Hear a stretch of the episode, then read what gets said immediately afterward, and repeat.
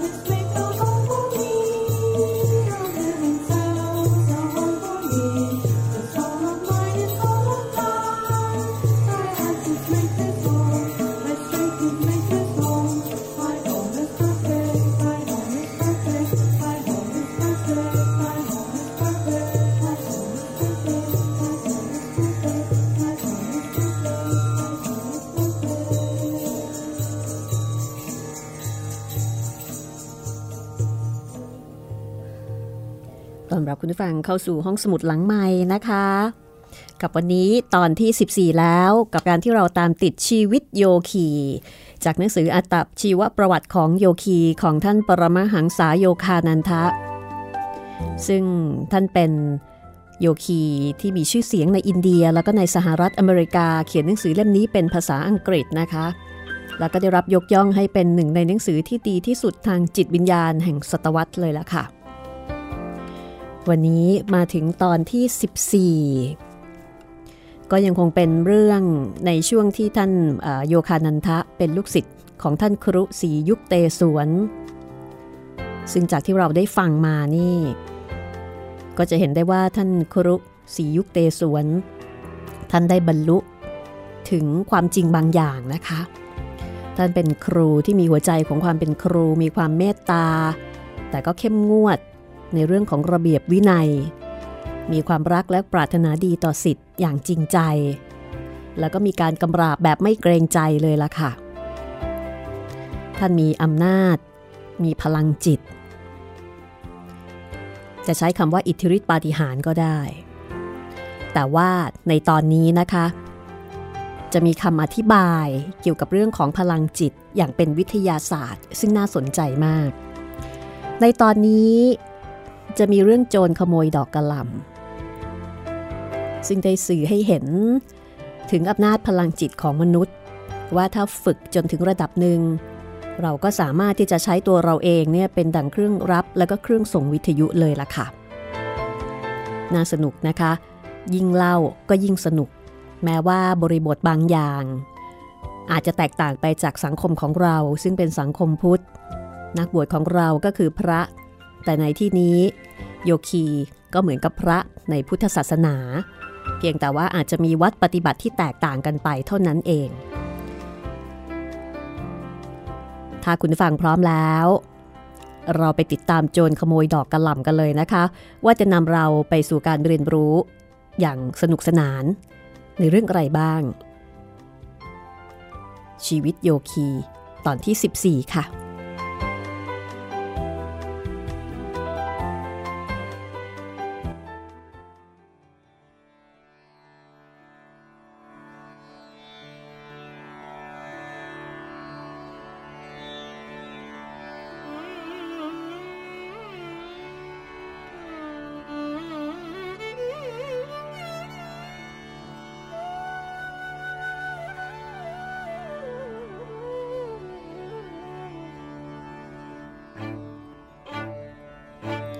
ในวันหยุดภาคฤดูร้อน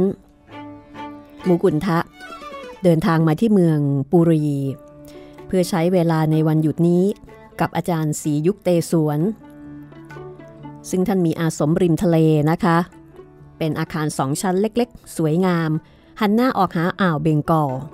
เป็นอาสมที่ท่านกับสานุสิทธิ์อีกหลายคนช่วยกันสร้างขึ้น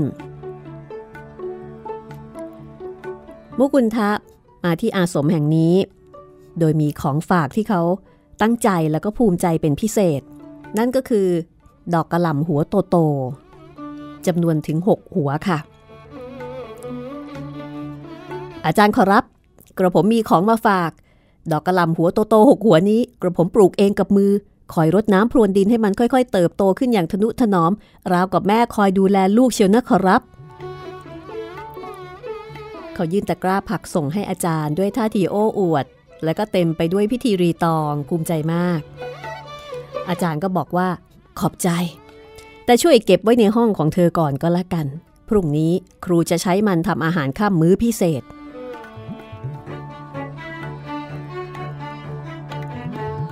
วันรุ่งขึ้น มูกุนทะตื่นแต่เช้า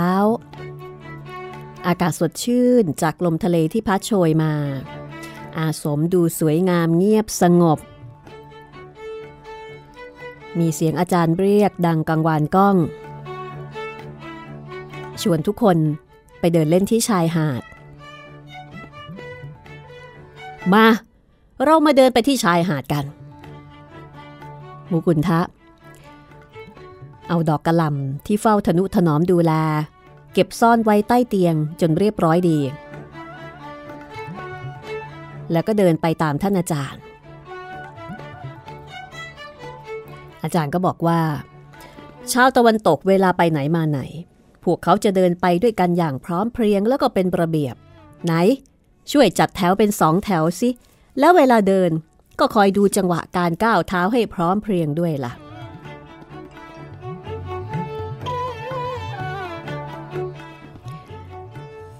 มูกุนทะ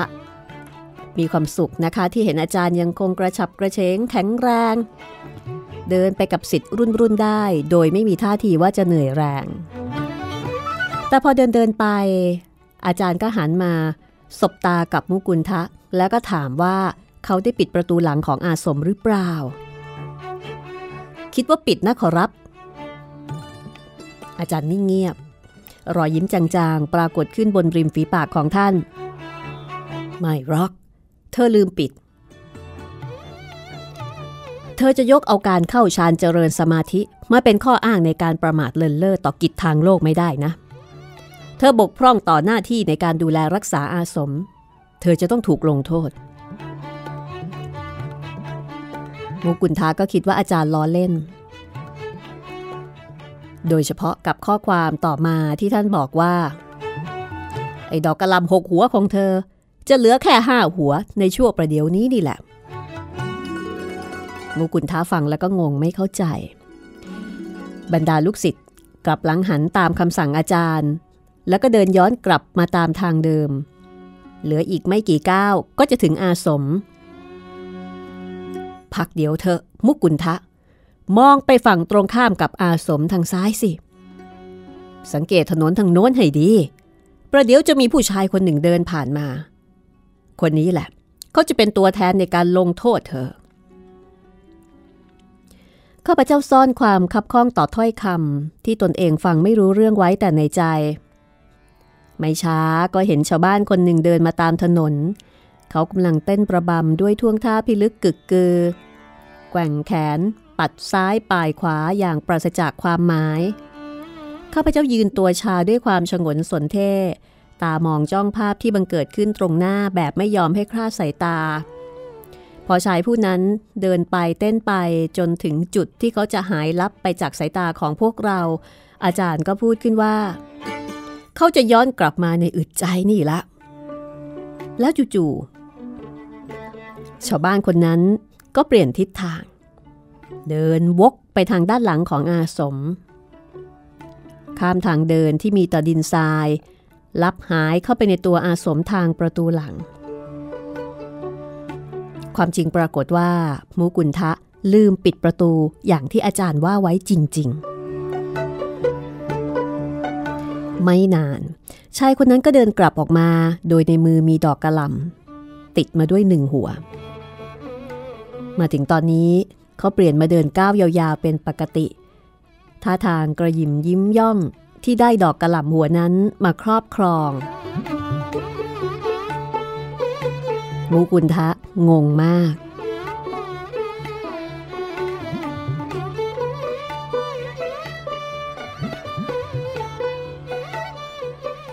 เขารู้สึกโกรธ โกรธเจ้าหัวขโมย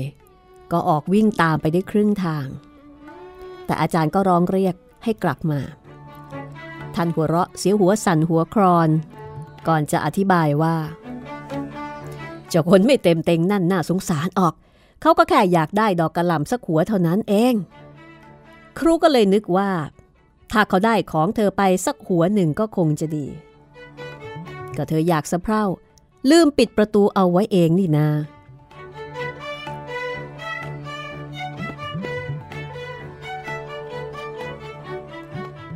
ฟังอาจารย์ว่าดังนั้น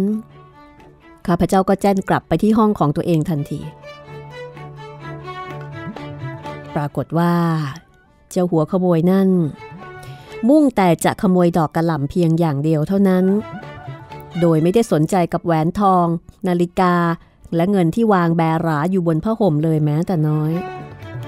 ถึงกับลงทุนคุกเข่าครานเข้าไปใต้เตียง ซึ่งเป็นที่ ที่มุกุลทะเนี่ยซุกตะกร้าดอกกระหล่ำเก็บเอาไว้อย่างมิดชิด ชนิดที่ใครก็มองไม่เห็น คืออุตส่าห์ว่าซ่อนเอาไว้ดีแนบเนียนแล้วนะ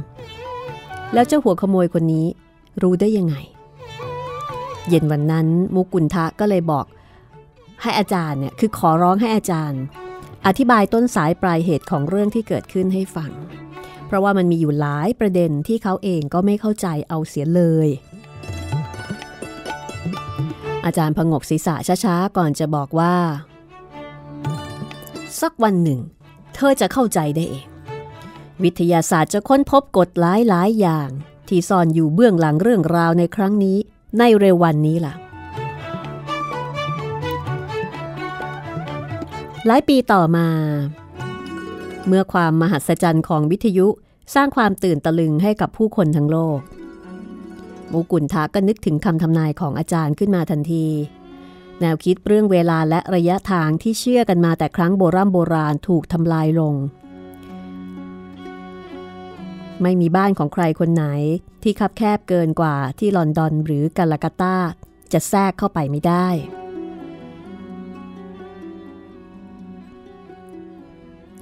ความฉลาดที่ดูเหมือนจะทึ่มที่สุดนี้ เผยให้เห็นข้อพิสูจน์ที่เถียงไม่ได้ ถึงความเป็นผู้อยู่ได้ทุกที่ทุกการอันเป็นอีกคุณลักษณะหนึ่งของมนุษย์ เขาโครงเรื่องโจรขโมยดอกกระหล่ำอันน่าขันนี้ หากนำไปเปรียบกับวิทยุก็อาจจะเข้าใจได้ง่ายขึ้น อาจารย์ของข้าพเจ้าเป็นวิทยุในร่างของมนุษย์อย่างสมบูรณ์แบบ ความคิด ก็เป็นเพียงแค่คลื่นความสั่นสะเทือนอันบางเบาเคลื่อนที่ไปในอากาศธาตุเชกเช่นเดียวกับที่เราสามารถใช้วิทยุหมุนหาคลื่น เพื่อฟังรายการเพลงจากสถานีหนึ่งได้จาก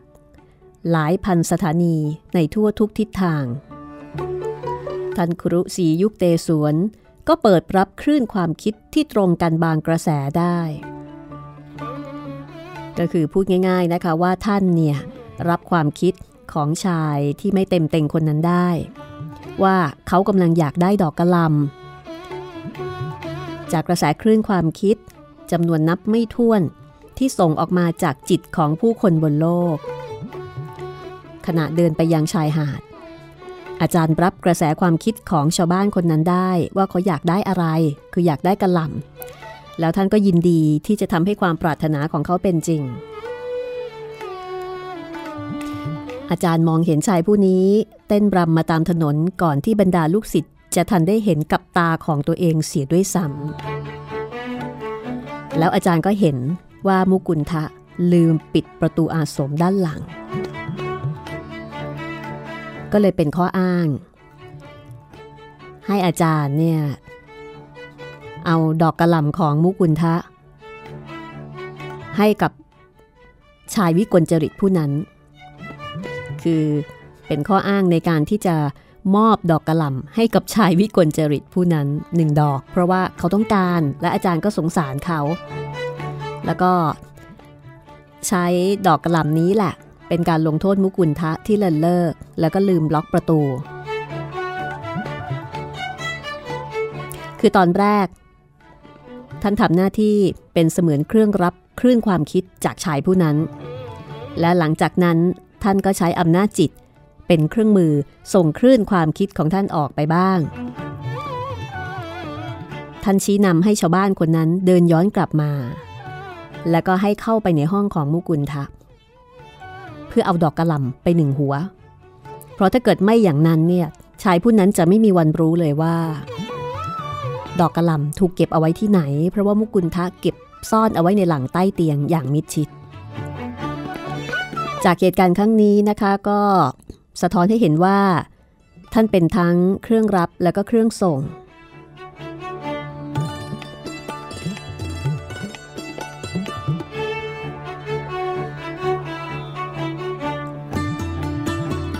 ตรงนี้มีเชิงอัดอธิบายความซึ่งน่าสนใจมากนะคะ ใครที่สนใจเกี่ยวกับเรื่องของอำนาจจิตอยากให้ลองฟังดูค่ะ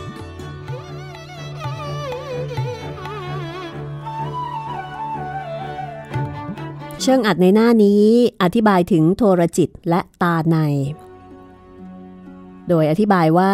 โทรจิตตาในและการมองเห็นได้ด้วยยานทิพย์จึงได้ข้อพิสูจน์ทางวิทยาศาสตร์ มาช่วยยืนยันเป็นครั้งแรก ว่าคลื่นรังสีที่มองไม่เห็นเนี่ยมีอยู่จริง แล้วก็สามารถ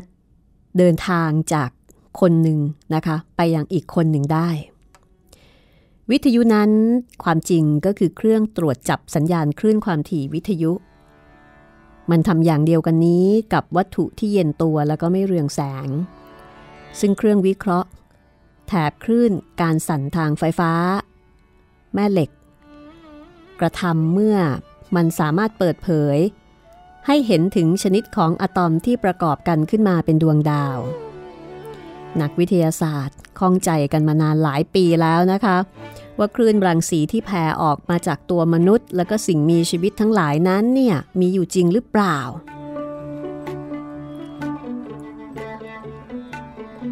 ซึ่ง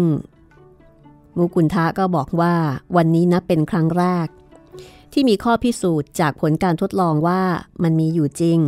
การค้นพบครั้งนี้แสดงให้เห็นว่าอะตอมและโมเลกุลทั้งหลายในธรรมชาติ คือสถานที่ส่งสัญญาณคลื่นวิทยุที่ทำงานอย่างต่อเนื่อง และไม่มีวันหยุด ดังนั้น แม้ว่า เราตายไปแล้ว สิ่งที่ประกอบกันขึ้นเป็นร่างกาย ก็ยังคงแผ่คลื่นรังสีอ่อนๆออกมาอยู่นั่นเอง ความยาวคลื่นของรังสีเหล่านี้มีตั้งแต่ที่สั้นกว่า คือมีตั้งแต่ที่สั้นกว่าคลื่นที่ใช้ส่งกระจายเสียงกันในปัจจุบัน ไปจนถึงความยาวสูงสุดของคลื่นวิทยุ คลื่นเหล่านี้ปะปนกันอยู่มากมายอย่างเหลือเชื่อ นับเป็นจำนวนได้หลายล้านคลื่น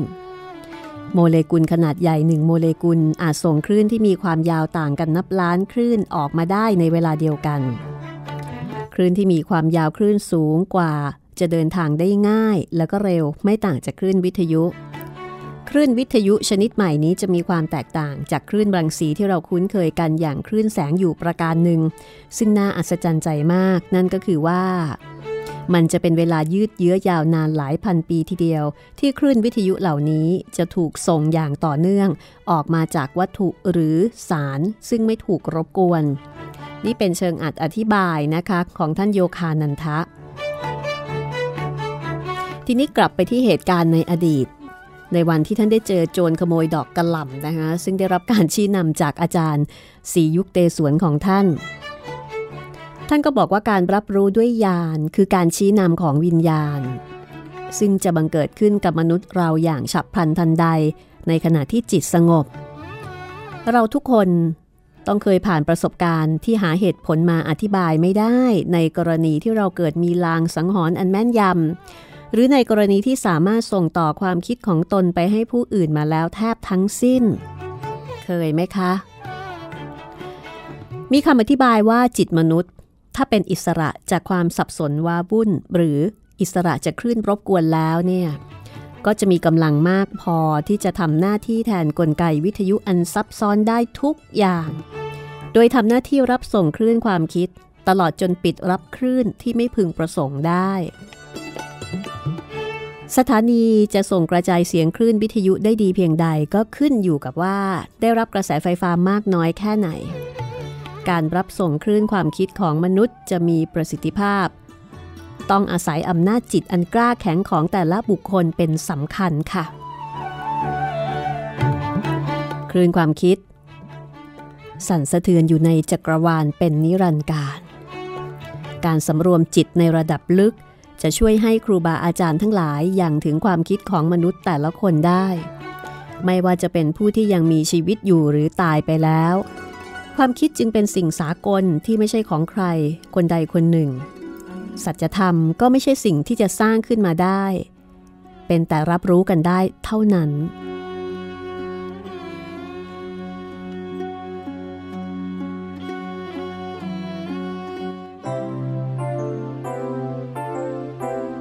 ความคิดผิดๆของมนุษย์ เป็นผลพวงมาจากความเข้าใจ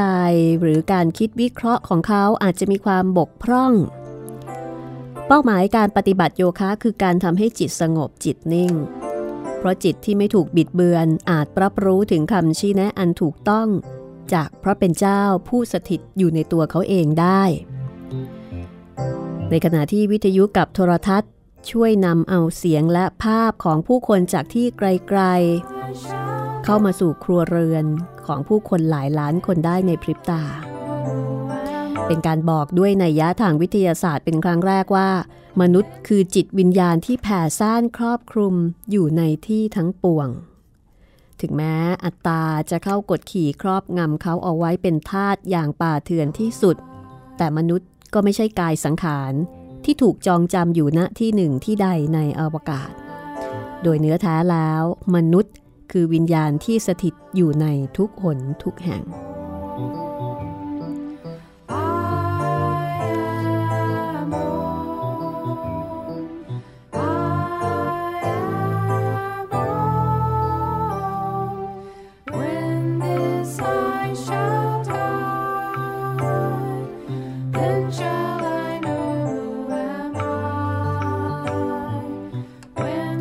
ากฏการณ์ที่แปลกประหลาดอย่างยิ่ง น่าอัศจรรย์อย่างยิ่ง และดูไม่น่าเป็นไปได้อย่างยิ่ง อาจอุบัติขึ้นได้ และเมื่อมีปรากฏให้เห็นบ่อยครั้งเข้า เราก็จะไม่รู้สึกพิศวงไปกับมันมากไปกว่าที่รู้สึกทึ่งกับความรู้ทั้งหลาย ที่ได้จากการศึกษาวิทยาศาสตร์ในช่วงศตวรรษที่ผ่านมาชาลส์โรเบิร์ตรีเชต์ ผู้ได้รับรางวัลโนเบล สาขาสรีรวิทยา กล่าวไว้ เราอนุมานกันเอาเองว่า ปรากฏการณ์ที่เรายอมรับกันเป็นปกติวิสัยในปัจจุบัน ไม่สามารถสร้างความตื่นเต้นประหลาดใจให้กับเราได้อีก เพราะเราเข้าใจปรากฏการณ์นั้นแล้ว แต่นั่นไม่ใช่ประเด็นการที่เราไม่นึกแปลกใจกับมันอีก ไม่ใช่เพราะเราเข้าใจมัน แต่เป็นเพราะเราคุ้นเคยกับมัน ถ้าจะถือเอาว่าเหตุเพราะเราไม่เข้าใจ เราจึงประหลาดใจต่อสิ่งนั้น เช่นนี้แล้วเราก็ควรจะต้องประหลาดใจต่อทุกสิ่ง อย่างเช่น หินที่โยนขึ้นฟ้าแล้วตกลงมา ลูกโอ๊กซึ่งกลายเป็นต้นโอ๊กประหลอดที่ขยายตัวเมื่อถูกความร้อน หรือแม่เหล็กที่ดูดเหล็ก วิทยาศาสตร์ในปัจจุบันเป็นเรื่องธรรมดา ความจริงอันน่าอัศจรรย์ที่ลูกหลานเราจะค้นพบในอนาคตล้วนอยู่รอบตัวเราแล้วทั้งสิ้น เรียกว่า เห็นกันตามตาอยู่แล้วทั้งนั้น กระนั้นเรากลับมองมันไม่ออก และจะบอกแค่ว่ามองไม่ออกก็ยังไม่ใช่ จริงๆแล้วต้องบอกว่าเราไม่คิดจะมองให้เห็นมากกว่า เพราะทันทีที่มีเรื่องไม่คาดฝันและไม่เคยคุ้นเกิดขึ้น เราก็จะหาทางจับมันมาใส่ไว้ในกรอบของความรู้ที่เรายอมรับและเคยชินกับมัน ถ้ามีใครหารไปศึกษาค้นคว้าให้ลึกลงไปยิ่งกว่านั้น เราก็จะเดือดดานกันเป็นการใหญ่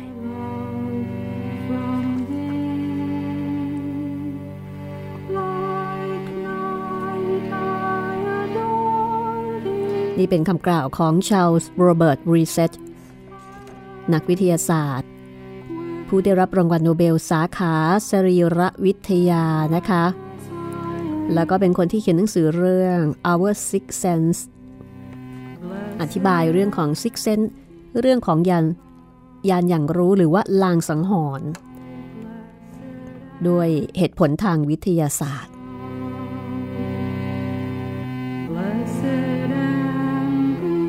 ยังมีเรื่องที่น่าสนใจอีกมากมาย รอคุณอยู่กับชีวิตโยคีค่ะ หลังเพลงนี้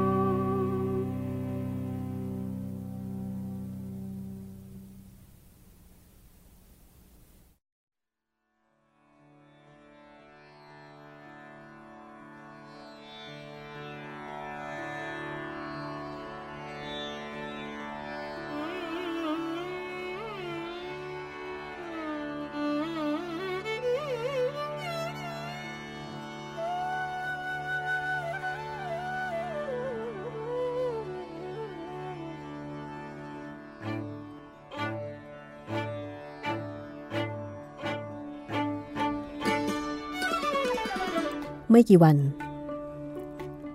หลังจากดอกกระหล่ำของมุกุลทะถูกขโมยไปอย่างไม่น่าเชื่อ ก็เกิดเหตุการณ์ตลกตลกๆขึ้นอีกครั้งหนึ่ง ตะเกียงน้ำมันก๊าซหายไปดวงหนึ่ง หายังไงก็ไม่เจอ มุกุลทะก็เลยคิดว่า อาจารย์น่าจะสาธิตการหาตะเกียงให้ดูเป็นตัวอย่างว่าเป็นเรื่องง่ายๆ เหมือนเด็กเล่นขายของ คือเข้าใจว่าอาจารย์เนี่ยมีอำนาจจิตพิเศษ เพราะฉะนั้นก็น่าจะสามารถหาของหายได้ ในเมื่ออาจารย์ยังรู้เลยว่าเขาเนี่ยลืมปิดประตูหลังของอาสมเอาไว้ แล้วก็สามารถจะดลจิตดลใจ ให้ชาวบ้านคนนั้นเนี่ยไปขโมยกระลำในที่ซ่อนอันมิดชิด ที่เขาเก็บกระลำเอาไว้ใต้เตียง เพราะฉะนั้นกะอีแค่ของหายอาจารย์ก็น่าที่จะช่วยได้ ปรากฏว่าอาจารย์ก็อ่านความคิดออกท่านก็ทำทีซักถามผู้คนในอาสมอย่างขึงขังจริงจังเกินเหตุ สิทธิ์คนหนึ่งก็สารภาพว่าใช้ตะเกียงสองทางไปที่บ่อน้ำในสวน ท้ายอาสม อาจารย์ก็บอกว่า งั้นก็ไปหาแถวแถวบ่อน้ำสิ พอมุกุลทะ ไปดูที่บ่อน้ำก็ไม่เจอ ก็เดินคอตกกลับมาหาอาจารย์ ซึ่งกำลังนั่งหัวรอดเสียงอหาย โดยไม่รู้สึกผิดกับการที่ท่านเนี่ย ทำให้มุกุลทะต้องผิดหวัง เพราะว่าเหตุการณ์ไม่เป็นไปอย่างที่คิด คือคิดว่าอาจารย์น่าจะใช้อำนาจญาณวิเศษ ตรวจดูว่าตะเกียงอยู่ที่ไหนแล้วก็บอกมาเลย ไม่ใช่ใช้ให้เขาไปดู แล้วก็ไม่เจอแบบนี้ แย่หน่อยนะ ที่ครูบอกไม่ได้ว่าตะเกียงมันอยู่ที่ไหน ก็ครูไม่ใช่หมอดูนี่นาเป็นเชอร์ล็อกโฮมส์ระดับแค่พอใช้ก็ยังไม่ได้เลย ตาของอาจารย์ เป็นประกายวิบวับ มุกุลทะจึงได้รู้ว่า ท่านไม่มีวันนำอำนาจของท่านออกแสดงให้เห็น ทั้งในกรณีที่ถูกท้าทาย และในกรณีที่ไม่เป็นแก่นสารสาระ คือท่านจะไม่เอาออกมาใช้อย่างพร่ำเพรื่อไม่มีเหตุผล หรือว่าเอาออกมาโชว์อะไรอย่างเงี้ย ท่านไม่ทำหลายสัปดาห์แห่งความสุขผ่านไปไวเหมือนติดปีก อาจารย์วางแผนจะจัดขบวนแห่ในงานพิธีทางศาสนา ท่านก็สั่งให้มุกุลทะนำขบวนสานุสิทธิ์แห่ข้ามตัวเมืองแล้วก็ชายหาดในวันงาน วันงานตรงกับวันครีสมายัน ซึ่งจะมีดวงอาทิตย์แผ่แสงแรงกล้าและอากาศก็จะร้อนประอุ มุกุลทาก็กังวลนะคะว่า เขากับบรรดาสิทธิ์ทั้งหลาย จะสามารถเดินเท้าเปล่า ฝ่าผืนทรายที่ร้อนประอุเป็นไฟไปได้ยังไง เพราะว่าช่วงนั้นอากาศมันร้อนมากและต้องเดินเท้าเปล่า ครูจะบอกความลับให้ พระเป็นเจ้าจะทรงส่งเมฆมาบังแดดให้พวกเธอ พวกเธอจะเดินกันได้สบายเลยทีเดียวละ อาจารย์ก็บอกแค่นี้มุกุลทาก็สบายใจ จัดเตรียมขบวนอย่างเรื่นเริง คณะของสานุสิทธิ์ของอาจารย์ศรียุคเตสวนเริ่มออกเดินจากอาสม ทันทีที่ก้าวเท้าพ้นอาสมออกมา ก็มีเมฆลอยมาปกคลุมราวกับปาฏิหาริย์ท่ามกลางเสียงร้องอุทานด้วยความพิศวงจากผู้ที่เห็นเหตุการณ์ จากนั้นก็มีสายฝนเม็ดเล็ก ๆ โปรยปลายลงมา ทำให้ถนนหนทางแล้วก็ชายหาดคลายความร้อนประอุลง คือชายหาดก็เต็มไปด้วยทรายใช่ไหมคะ ทรายเวลาที่เจอแดด มันก็จะอุ้มความร้อนเอาไว้ มีเมฆมาบังแดด แล้วก็มีฝน มาทำให้ชายหาดแล้วก็เม็ดทรายเนี่ยคลายความร้อนประอุสายฝนอันฉ่ำเย็นตกพรำอยู่ตลอดสองชั่วโมง ที่ขบวนแห่เคลื่อนตัวไปบนเส้นทาง คือเป็นสายฝนเม็ดเล็กๆนะคะไม่ใช่ไม่ใช่สายฝนที่จะเป็นปัญหาในการเดินทาง คือพอเย็นๆ สบายๆ และเมื่อคณะย้อนกลับมาถึงอาสมทั้งเมฆและฝนก็อันตรธานหายไปในทันที คือในช่วงที่เดินประกอบพิธีเนี่ยอุ้ยเดินกันสบายๆเย็นสบายเหลือเกิน มุกุลทะก็เข้าไปขอบคุณอาจารย์ เห็นหรือยังล่ะ ว่าพระเป็นเจ้าทรงเมตตาเราแค่ไหน ทรงตอบรับคนทั้งปวง และทรงช่วยเหลือคนทั้งผอง ดุดเดียวกับที่ประทานฝนลงมาให้ ตามคำร้องขอของครู พระองค์จะทรงตอบสนองความปรารถนาอย่างบริสุทธิ์ใจของสาวกทั้งหลายเช่นเดียวกัน แต่มนุษย์มักจะไม่ค่อยรู้ว่าพระเป็นเจ้าทรงรับฟังคำสวดภาวนาของพวกเขา พระองค์ไม่ได้โปรดใครเป็นพิเศษ ทรงรับฟังทุกคนที่เข้ามาหาพระองค์ด้วยความไว้วางใจ เราผู้เป็นบุตรของพระองค์ควรที่จะเชื่อมั่นศรัทธาในพระกรุณา และความรักของพระบิดา ผู้ทรงไว้ซึ่งพลานุภาพอันไพศาลอย่างไม่มีข้อกังขา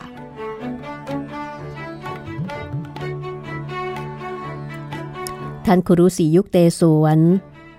ท่านจะเป็นเจ้าบ้านในการจัดงานเทศกาลทางศาสนาปีละสี่ครั้งด้วยกันค่ะ คือในวันวสันตะวิสุวัตวันศาสตร์วิสุวัตวันเหมายัน วันครีสมายัน เมื่อลูกศิษย์ลูกหามุ่งหน้ามาจากทั่วทุกสารทิศทั้งใกล้และไกล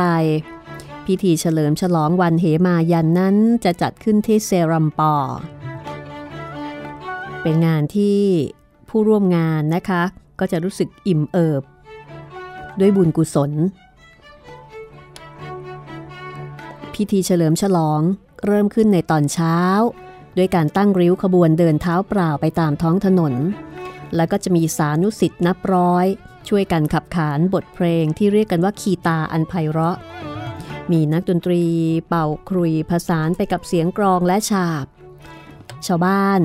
ที่ออกมาดูขบวนแห่ก็จะพากันโปรยดอกไม้เอาไว้ตามทาง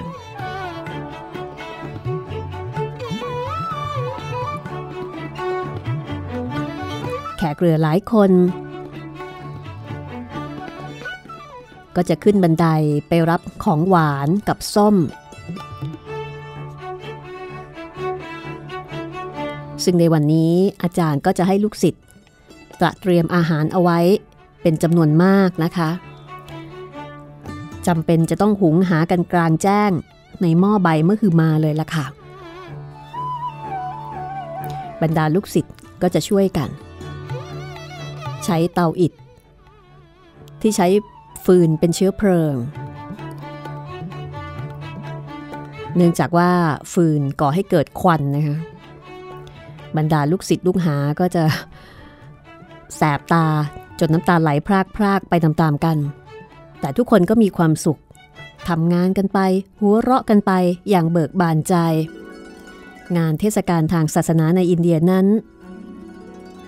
ไม่มีใครเห็นเป็นเรื่องที่น่าเบื่อหน่ายรำคาญใจ ศาสนิกแต่ละคนยินดีที่จะมีส่วนร่วมตามแต่กำลังความสามารถของตน มีเงินก็ช่วยเงิน มีข้าวก็ช่วยข้าว มีผักก็ช่วยผัก มีแรงก็เอาแรงมาช่วย ในขณะที่สานุสิทธิ์กำลังทำงานกันอย่างเบิกบาน ไม่ช้าอาจารย์ก็ตามมาร่วมวงกับลูกศิษย์คอยควบคุมดูแลรายละเอียดต่างๆ ของงานเลี้ยง ท่านมีงาน คือมีงานให้ทำยุ่งวุ่นวายอยู่ตลอดเวลานะคะ แต่ท่านก็ยังกระฉับกระเฉงคล่องแคล่ว ไม่แพ้ลูกศิษย์รุ่นใหม่ๆ รุ่นหนุ่มๆ ที่มีกำลังวังชาดีเลยแม้แต่น้อย แล้วก็มีการร้องเพลงด้วยนะคะ เป็นบทสวดสรรเสริญพระเป็นเจ้าที่ร้องกันเป็นกลุ่มโดยร้องร่วมกับ การบรรเลงหีบเพลง และการตีกลองอินเดียให้เข้ากับจังหวะ อาจารย์เนี่ยก็จะคอยตรวจตรวจโน้ตเพลงนะคะ ตรวจการร้องเพลงว่าถูกคีย์หรือเปล่า ถ้าผิดคีย์ท่านก็จะรีบเข้าไปทักท้วงทันที งานเขียนเกี่ยวกับศาสตร์ด้านคีตศิลป์ที่เก่าแก่ที่สุดในโลก มีปรากฏอยู่ในคัมภีร์สามเวทในอินเดีย ศิลปะการดนตรี การวาดภาพและการละครก็ได้รับการยกย่องให้เป็นทิพยศิลปะค่ะ อินเดียนี่เขาเจริญทางด้านนี้จริง ๆนะคะ องค์พระตรีมูรติ ที่ในบ้านเราบูชาเพื่อขอพรในเรื่องของความรักกันนะคะ ในอินเดียองค์พระตรีมูรติที่ประกอบไปด้วยพระพรหมพระวิษณุ และพระศิวะทรงได้ชื่อว่าเป็นนักดนตรีท่านแรกของโลก ตามความในพระคัมภีร์เคยได้ยินคำว่าศิวะนาตราชไหมคะที่ว่ากันว่าท่วงทำนองจังหวะการไร้รำของพระศิวะในภาค พระศิวะนาตราช หรือว่าราชาแห่งการไร้รำนั้น จะสอดประสานไปกับคันลองของโลก แสดงให้เห็นตั้งแต่การสร้างโลกดูแลรักษาโลก ไปจนถึงการทำลายโลก ในขณะที่พระพรหมกับพระวิษณุทรงทำหน้าที่ให้จังหวะ พระพรหมทรงชิง พระวิษณุทรงกรองมฤทังคะ หรือว่ากรองศักดิ์สิทธิ์ พระสรัสวตี เทวีแห่งปัญญา ท่านก็ได้รับการยกย่องให้เป็นมารดาแห่งเครื่องสาย พระกฤษณะผู้เป็นองค์อวตารของพระวิษณุ ก็มักปรากฏให้เห็นในงานศิลปะแขนงต่างๆ ของทางฮินดู มักจะมีครุยถือติดพระหัตถ์อยู่เสมอทรงใช้ครุย เป่าเพลงที่ชวนให้เคลิบเคลิ้มทำให้วิญญาณของมนุษย์ที่ระเหเร่ร่อนอยู่ในห้วงแห่งมายา ได้หวนนึกถึงบ้านที่แท้จริงของตน ก็คือใช้เครื่องดนตรีเนี่ยเป็นสื่อนำไปถึง การกลับมาสู่บ้านที่แท้จริง กลับมาสู่ตัวตนนะคะ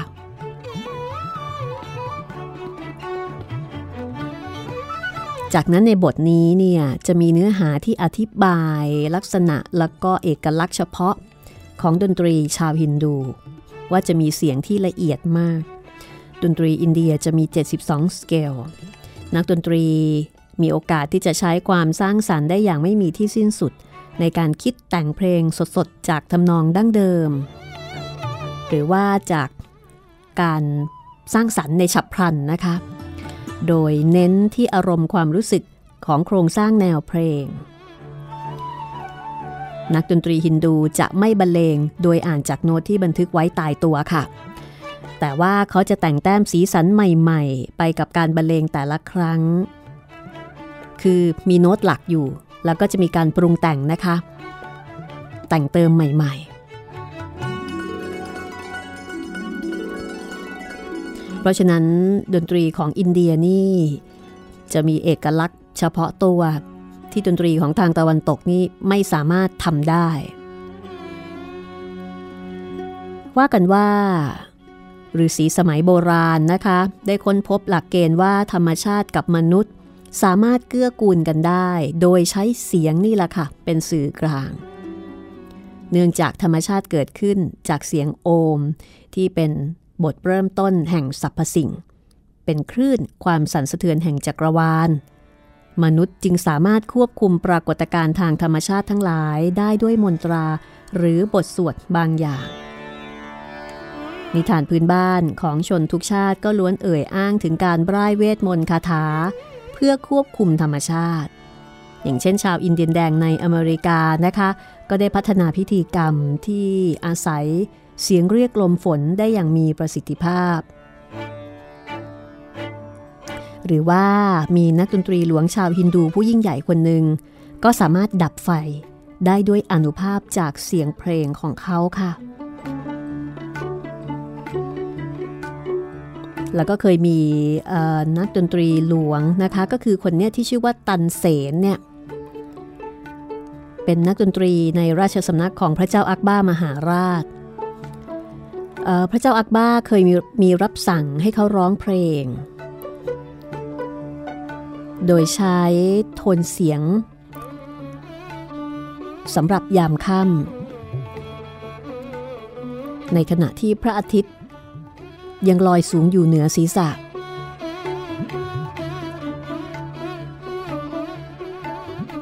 คือหมายถึงว่าในขณะที่ ยังเป็นเวลากลางวันเป็นเวลาเที่ยงวันพระอาทิตย์ลอยอยู่เหนือหัวเนี่ยนะคะ พระราชาก็ทดลองบอกว่า ลองร้องเพลงที่ใช้ระคะระคะเนี่ยหมายถึงระดับเสียงที่กำหนดเอาไว้ตายตัวก็น่าจะหมายถึงโน้ตนั่นเองนะคะ ในทางฮินดู โดยใช้โน้ตหรือว่าท่วงทำนองสำหรับยามค่ำตันเสนก็ก็ทดลองไร่มนไร่มนที่เป็นมนยามค่ำปรากฏว่าเขตพระราชวังทั้งหมดมืดมิดลงในฉับพลันค่ะ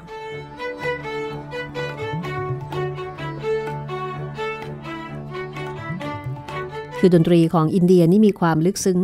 แล้วก็มีความเชื่อมโยงกับธรรมชาติมากนะคะอันนี้ถ้าเกิดว่าใครสนใจก็อาจจะลองหาศึกษาหาอ่านได้ในบทนี้อธิบายไว้อย่างละเอียดเลย แต่ว่า ก็จะลงรายละเอียดในแง่ของข้อมูลเกี่ยวกับเรื่องของโน้ตเพลงนะคะ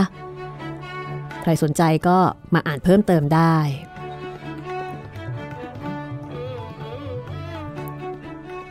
อินเดียโบราณนี่จะยกย่องเสียงมนุษย์ค่ะ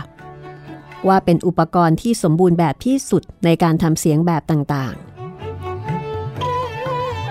แล้วก็ดนตรีของอินเดียนี่เป็นอัตตวิสัย จิตวิญญาณ และศิลปะอันเป็นปัจเจก ไม่มีเป้าประสงค์อยู่ที่การเล่นประสานเสียงร่วมกันเป็นวงใหญ่ แต่มุ่งเน้นให้จิตของคนบรรเลง สอดประสานกลมกลืนเข้ากับพระวิญญาณสูงสุด อันนี้แตกต่างจากทางตะวันตก ทางตะวันตกนี้จะเน้นบรรเลงร่วมกันเป็นวง แต่ของอินเดียเน้นเป็นปัจเจก ให้ดนตรี เป็นสื่อในการ เหมือนกับในการเข้าถึงภาวะบางอย่าง ซึ่งเป็นเรื่องเฉพาะตน บทเพลงที่โด่งดังของอินเดีย ล้วนแล้วแต่เป็นผลงานการประพันธ์ ของสาวกแห่งองค์พระเป็นเจ้าทั้งสิ้นก็คือเพลงดัง ๆ ทั้งหลายเนี่ยล้วนเป็นเพลงทางศาสนา นักดนตรีในภาษาสันสกฤตนะคะ ก็เรียกกันว่าพระควาฐาน แปลว่าบุคคลผู้ขับเพลงสรรเสริญพระเป็นเจ้าก็เกี่ยวข้องกับศาสนาอยู่ดี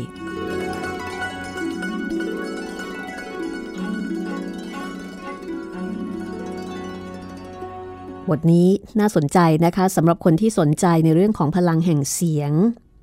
หรือว่าธรรมชาติของอดนตรีของชาวฮินดู ว่ามีความแตกต่างไปจากดนตรีของชาวตะวันตกอย่างไร ในวันนั้น ทุกคนก็มีความสุขมากค่ะ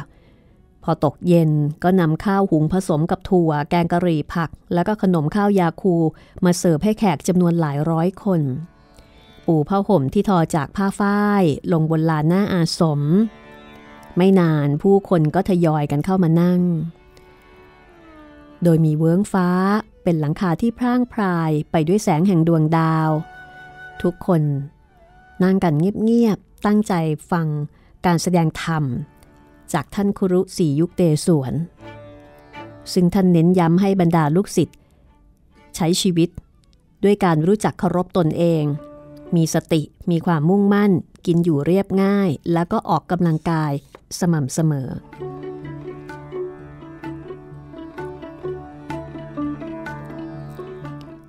หลังจากการแสดงธรรมก็มีสิทธิ์ออกมาขับสโลกอันศักดิ์สิทธิ์บางบท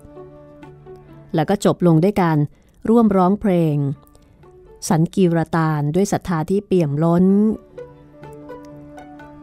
จากนั้นก็ช่วยกันเก็บล้างหม้อกับกระทะ เก็บกวาด คือเป็นการเก็บข้าวเก็บของ เก็บกวาดทำความสะอาดนะคะ ตั้งแต่สี่ทุ่มจนถึงเที่ยงคืนจึงแล้วเสร็จ พอเสร็จเรียบร้อย อาจารย์ก็เรียกมุกุลทะ เข้าไปหาแล้วก็บอกว่า ครูพอใจเหลือเกิน ที่เธอช่วยเป็นธุระดูแลการงานต่างๆ ในวันนี้ให้กับครูด้วยจิตอันเบิกบาน แล้วไหนจะมีการเตรียมงานตลอดหนึ่งสัปดาห์ก่อนหน้านี้อีก ครูอยากให้เธอมาอยู่ข้างๆตัว คืนนี้จึงอนุญาตให้เธอมานอนเตียงเดียวกับครูได้ มุกุลทาดีใจมากค่ะ นี่นะเป็นเกียรติอันสูงส่งที่เขาไม่เคยคิดฝันเลยว่าตนเองจะมีวาสนาถึงเพียงนี้มุกุลทะนั่งสมาธิ กับอาจารย์ศรียุคเตสวนคือนั่งสมาธิด้วยกันนะคะ อยู่ครู่ใหญ่ หลังจากนั้นก็ล้มตัวลงนอน นอนไปได้ประมาณสักสิบนาทีเท่านั้นเอง อาจารย์ก็ลุกขึ้นคว้าเสื้อผ้ามาสวมแล้วก็ทำท่าเหมือนกับมีธุระอะไรบางอย่าง มูกุลท้าก็ถามบอกว่า มีอะไรหรือขอรับ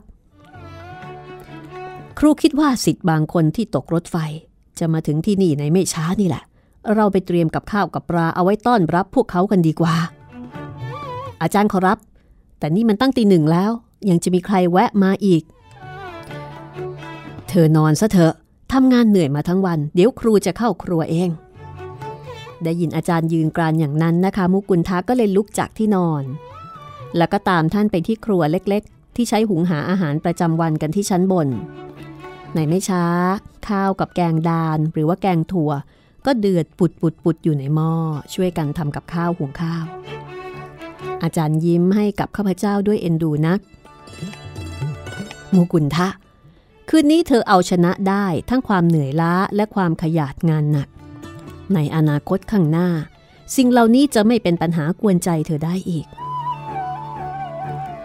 ขณะที่ท่านกล่าวคำอำนวยพรอันเป็นมงคลให้กับชีวิตของมุกุลทะ ทั้งคู่ก็ได้ยินเสียงฝีเท้าดังมาจากลานอาสม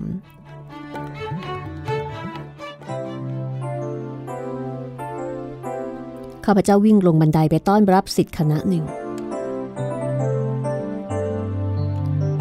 โอ้ พวกเราเกรงใจเหลือเกิน ไม่อยากจะมารบกวนอาจารย์ในยามดึกดื่นค่อนคืนแบบนี้เลย แต่เราจำเวลารถออกผิดไป แล้วเราก็ทำไม่ได้ ที่จะกลับบ้านโดยไม่ได้พบหน้าอาจารย์ อาจารย์ก็รอพบพวกคุณอยู่เช่นกัน ตอนนี้ท่านกำลังหุงหาข้าวปลาให้พวกคุณด้วยซ้ำ เสียงอาจารย์ร้องรับมาจากข้างใน มูกุนทะพาแขกเรือ ผู้มีสีหน้าประหลาดใจเข้าไปในครัวว่าเอ๊ะ รู้ได้ยังไง สมัยนั้นยังไม่มีโทรศัพท์มือถือที่จะโทรที่จะส่งไลน์มาบอกนะคะ ว่าจะมา ในขณะที่สิทธิ์ทำท่าทางประหลาดใจ อาจารย์สียุคเตสวนก็หันมาหามูกุนทะ แล้วก็ขยิบตาให้แบบรู้กัน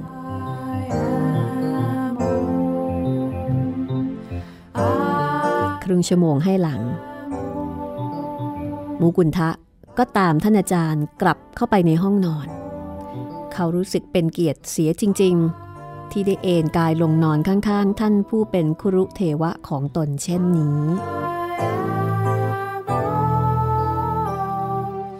When this I shall die, then shall I know. ในตอนต่อไปนะคะจะเป็นเรื่องของการเอาชนะลิขิตจากดวงดาว เป็นเรื่องการอธิบายโหราศาสตร์อย่างมี นัยยะทางวิทยาศาสตร์ มีเหตุมีผล ใครที่สนใจในเรื่องของโหราศาสตร์ ในเรื่องของการแก้กรรม ในเรื่องของการสะเดาะเคราะห์อะไรทำนองนี้นะคะ ตอนหน้ามีคำอธิบายค่ะ ว่าจะเอาชนะลิขิตจากดวงดาวได้อย่างไรทำไมในทางโหราศาสตร์ เวลาที่จะผูกดวงจึงมีชื่อดาวโน้นดาวนี้ ดาวจะมีผลอะไรกับชีวิตของมนุษย์ ให้คุณให้โทษมนุษย์ได้อย่างไร บทนี้จะอธิบายเอาไว้ ถ้าสนใจก็ติดตามฟังได้กับตอนต่อไปของชีวิตโยคี จากหนังสืออัตตชีวประวัติของโยคีโดยท่านปรมหังษาโยคานันทะ ซึ่งได้รับการยกย่องนะคะว่าหนังสือเล่มนี้เป็นหนึ่งในหนังสือทางจิตวิญญาณที่ดีที่สุดเล่มหนึ่งแห่งศตวรรษ วันนี้หมดเวลาของวิทยุไทย PBS รายการห้องสมุดหลังใหม่แล้ว ลาไปก่อนสวัสดีค่ะ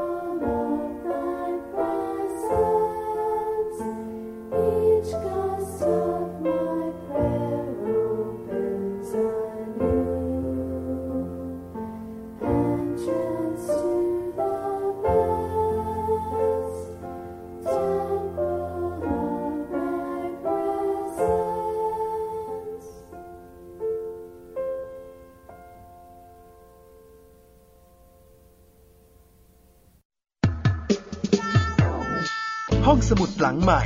ห้องสมุดที่ฟังได้ทางวิทยุกับรัศมีมณีนิน